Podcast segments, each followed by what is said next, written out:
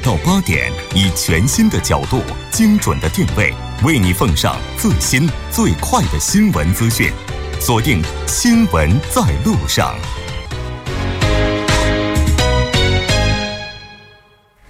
好的，欢迎回来，锁定调频一零点三，了解最新的热点焦点。接下来为您带来我们的广告，广告过后马上回来。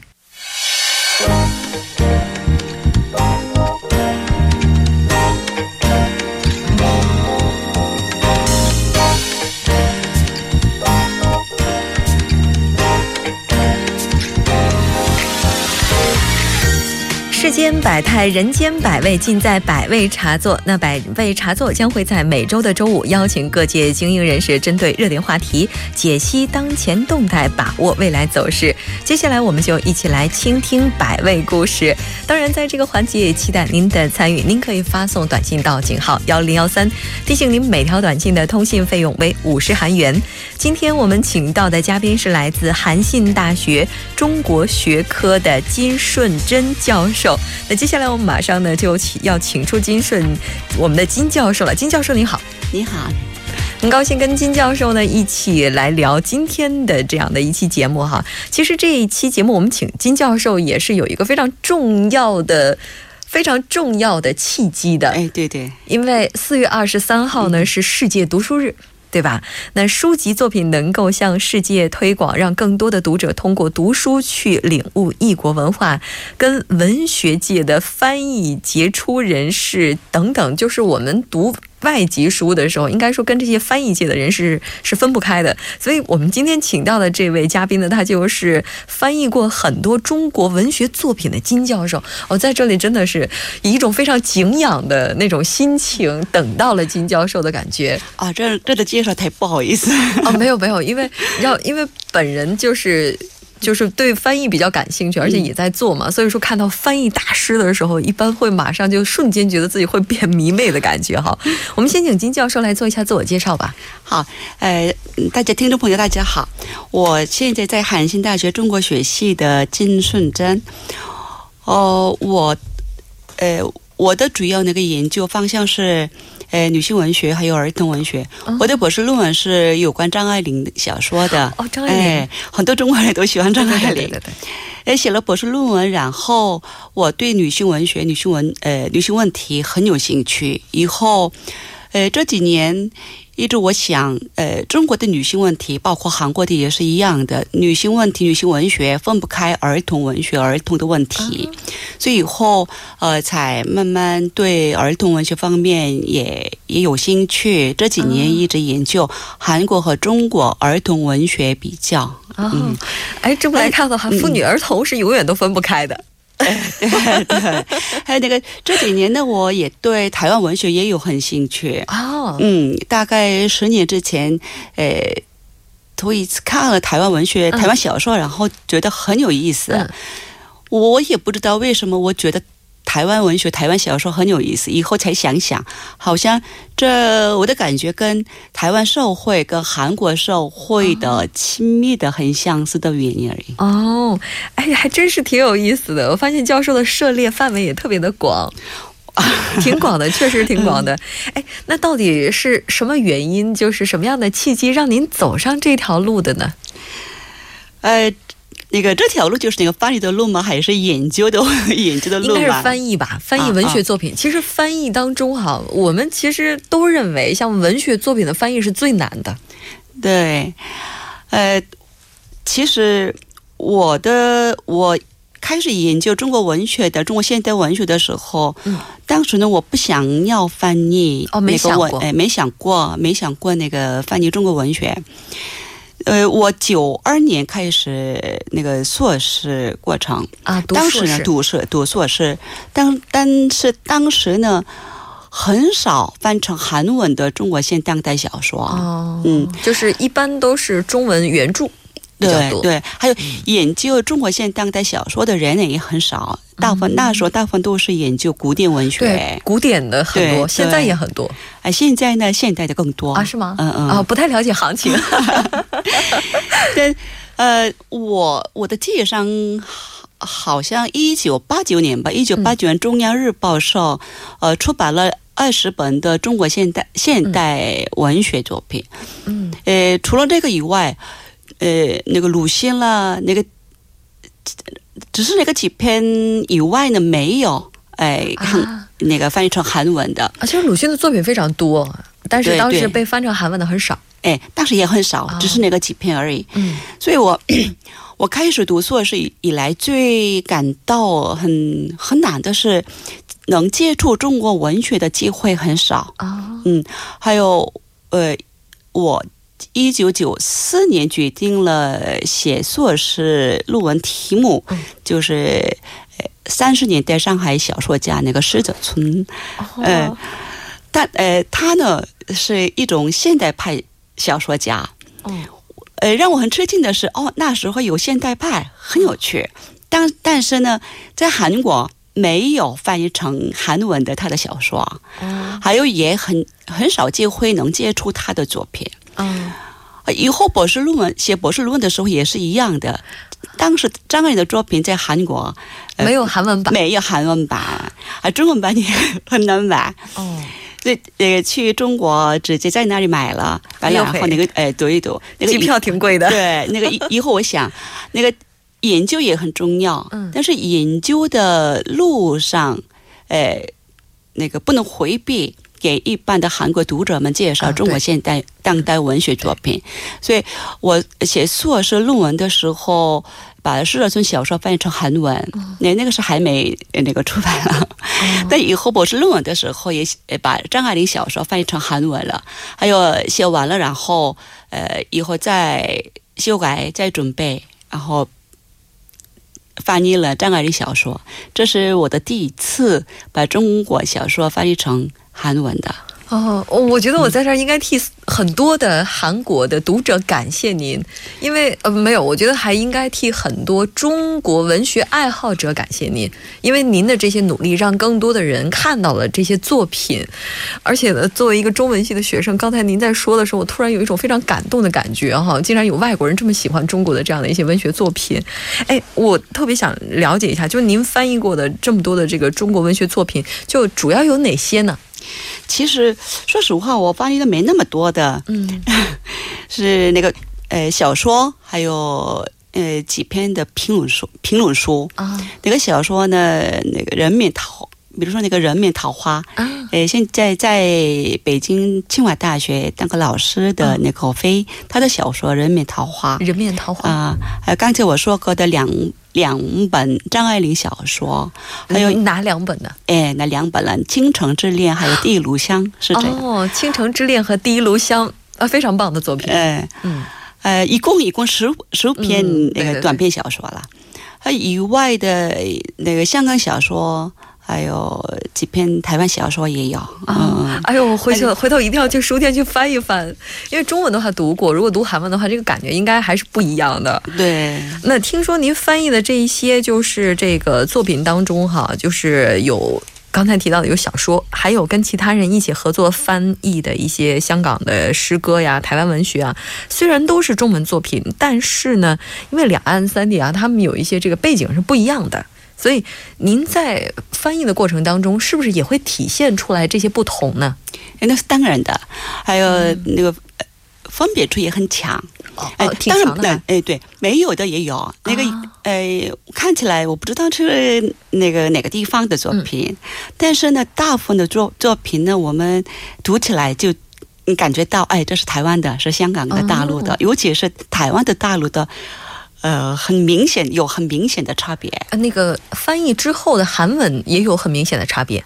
呃内容上。啊，在内容上。哎，那个中文的当然是那个语言不一样，啊对对对。哎，所以我们很容易感到。那个以那翻译成韩文以后的，呃，比如说那个大陆的作品呢，比较政治性和经济性比较强。近现代作品是这样的，对对，嗯。那个尤其是那个当代的小说都是，还有其实所有世界所有的作品都经济和政治都合起来的，文学很难离开政治经济去独自发展、独立发展。嗯但是呢，大陆的小说呢，呃，这样的关系，这样的结合关系比较很牢固的。啊，哎，我不知道老师最近有没有看中国特别有名的一部电视剧叫《人民的名义》，您看了吗？哎，哦，看了哈，嗯这这个它最先也是一本小说，我觉得这部小说其实如果翻译成韩文的话，应该也会挺有意思的。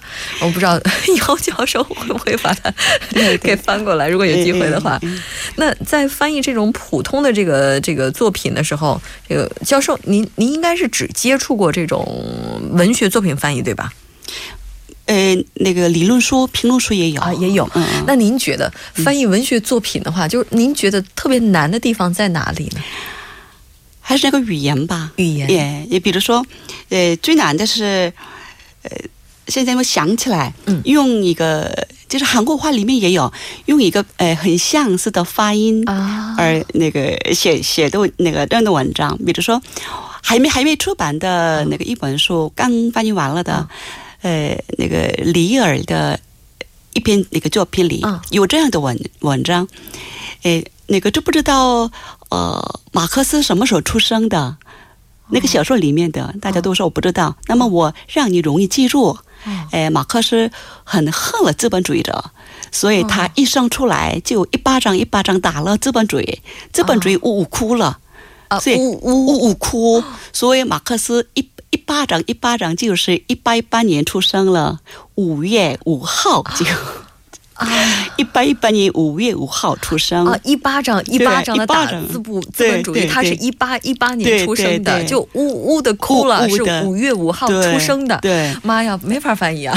那这样的话，翻译成韩文的时候，韩文里里面没有那个一巴一巴掌一巴掌，所以，呃，这个文章让我很很烦恼了。对对对，呃然后我想一想，呃，还有幸运的韩国话里面用一巴一巴的骂人的话了。哦，有点那意思。呃，对，所以我用了那个骂人的话改改成了那个马克思一生出来就骂了那个资本主义，就改成了这样，就这样的那个翻译比较难。啊，还有就是双嗯关对，啊，这种双关的翻译。嗯嗯嗯，还有呃，现在那个中国呃那个呃中国的作家协会吧，嗯。有中国作家协会开了两年一次的世界华文学者大会，大部分都是那个翻译者的。的，我参加了两次，嗯。那时候很多的那个世界翻译者都都有说，最难的就是这样的语言，哎，尤其是题目的时候，比如说，呃，比较有名的小说家当中有一个毕飞宇，嗯，哎，毕飞宇小说当中有一个玉米，玉米，哎，玉米，我还没读过。哎，玉米是是呃，这是一个那个吃的东西吧？对对对但是小说里面呢，这这就是那个人的名字。啊，那么这样的话，韩国韩国话啊呃翻译成韩文的时候也只写了那个玉米。啊嗯嗯。但这样的话，没有那个用玉米里面的比较乡村的、比较单纯的、比较突破的这样的感觉。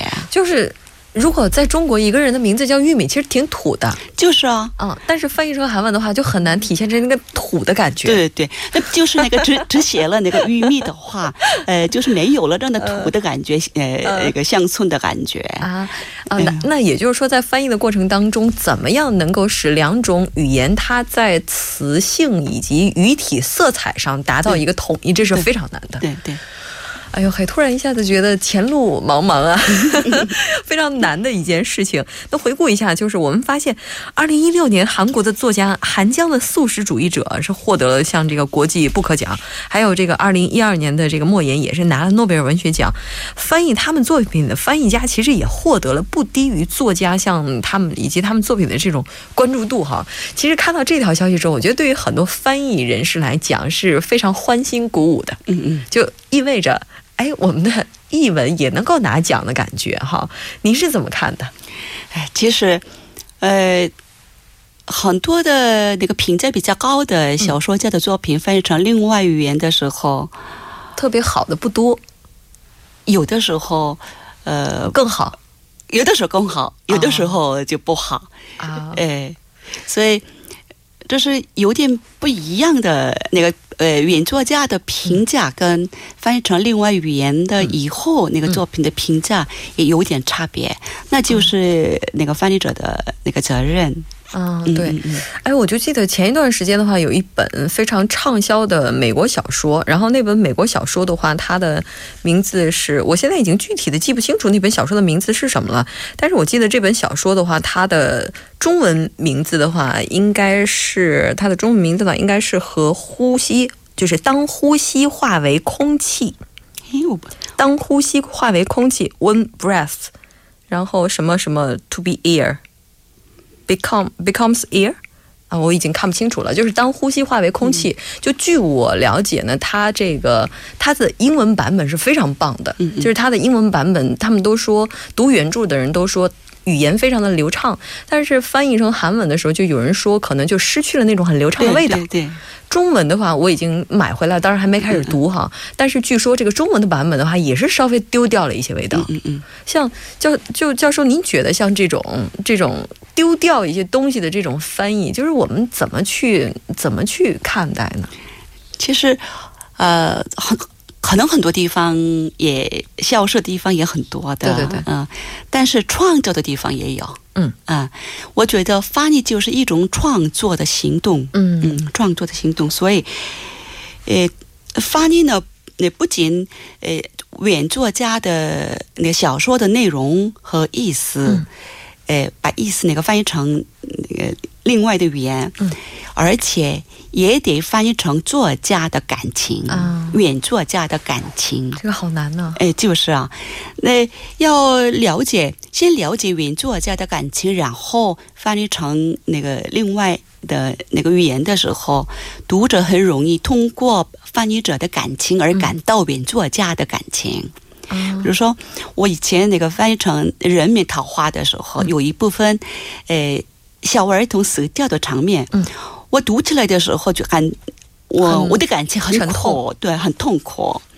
翻译的时候也还是那个流着流着泪的，呃，哦流着泪儿那个翻译成那个呃那译文对译文。那个以后修改的时候也是一样，我读起来自己感到很痛苦。悲呃悲伤的感觉。哦以后很多人都告诉我，你翻译的那篇那个小说里面，就是那个部分最感动的，那个部分就就有趣。嗯。所以要说的是，翻译者呢，第一个最重要的读者，啊，翻译者没感动，就读者不能感动，先先感动自己，然后你才能够去感动别人。对，对哦，这么看起来的话，如果说原文非常精彩，但是翻译成译文了之后，然后反应一般，这个时候如果被批评的话，作为翻译家来讲，应该要接受。对，我承认，就是以前的，我说实话，以前翻译的那个张爱玲小说呢，嗯哦。我对自己的评价没那么高，这是我第一次翻译嗯。呃翻译的作品，还有我没有对这样的呃，我我不知道那个这样的程度，呃，那时候呢只想一想翻译成，呃，把一本书翻译成韩文就就行了。嗯你不知道，呃，那时候作家创造的感情、创造的心情什么的。对，哎，我觉得今天借这个机会啊，其实像文学翻译的话，应该很多人都非常感兴趣。您刚才应该也提出了一些意见哈、就比如说像这个，我们应该要先感动自己，然后要注意他们之间语言的比较啊，等等。好，那像韩中两国之间文学上的合作，对于这个合作，不知道教授你有什么样的一些看法？其实希望合作是更多的。可能那个呃什么一个团体了机呃机构上的合作也需要，但是对文学来说，最重要的是对人的理解。嗯文学呢，呃，文学的最重要的因素就是呃就是对人的感情，对人的理理解。作家不能了解自己的话，呃，不能了解别人。哦，韩国文学，呃，不能了解韩国人，就不能了解中国。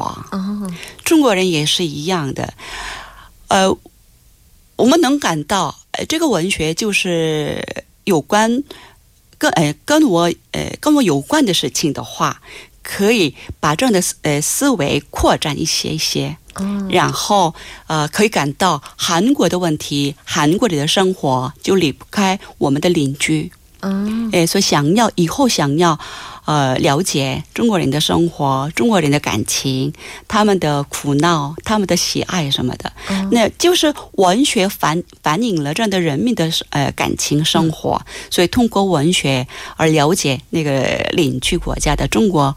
呃，人的生活，中国人的感情，这样的话才可以两个国家的文学的交流更火爆、活泼的。因为文学是人的文学，对，我们要了解一个国家的话，可以从文学当中了解它的民族性，了解这个国家人的性格。所以说，要想加强交流，首先从了解开始。非常感谢教授今天做客我们的直播间，给我们带来这期这么精彩的节目。希望有机会还能够再见到教授。好，谢谢，再见。再见。好的，稍后我们来关注一下这一时段的路况、交通以及天气信息。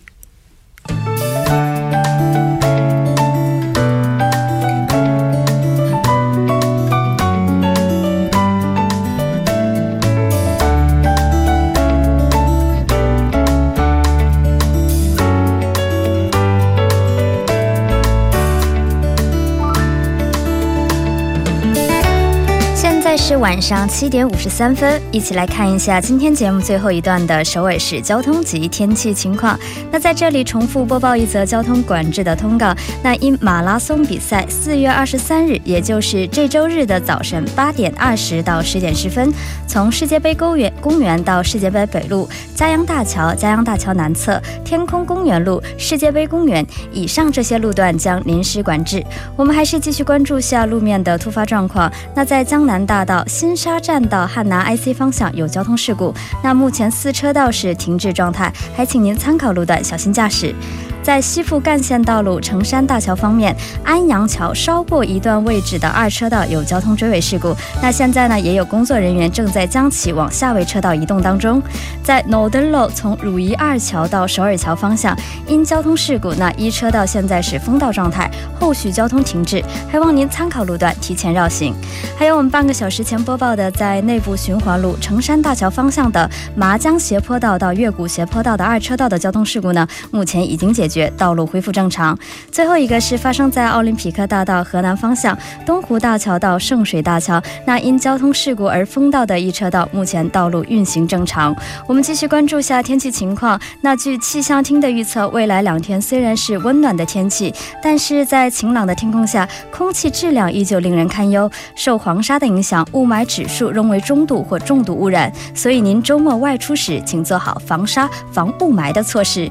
具体的播报情况是这样的：今天晚间至明天凌晨多云，最低气温零上九度；明天白天晴转多云，最高气温零上二十二度。好的，以上就是今天全部的天气交通信息。祝您周末愉快，我们下周再见。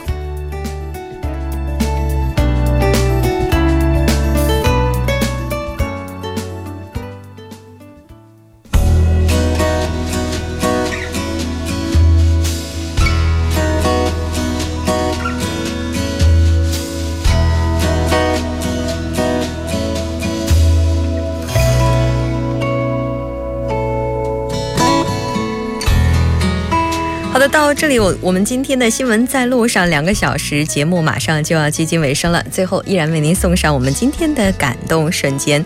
根据韩联社报道，因为叙利亚内战等原因，全球难民数量激增，赴韩申请难民的人数也随之增加。去年达到了七千五百四十二人，六年来增加了将近十七倍。面对这种情况，韩国法务部正在考虑设立专门机构来规范难民审查制度。根据联合国难民署数据，在全球因为宗教和政治原因不得不离开祖国的难民达到了六千五百万人。在东亚地区，政策上能够接受难民的国家也只有韩国和日本。那其实对于难民来讲，他们离开了自己的故土，来到异国他乡，确实如果可以的话，我们当然希望能够为他们伸出援手，帮助他们有一个安定的生活。但是对于韩国以及周边的国家来讲，也许是需要有一个缓慢的过程，也希望更多的国民能够支持吧。那好的，到这里我们今天的这两个小时的节目就是这些了。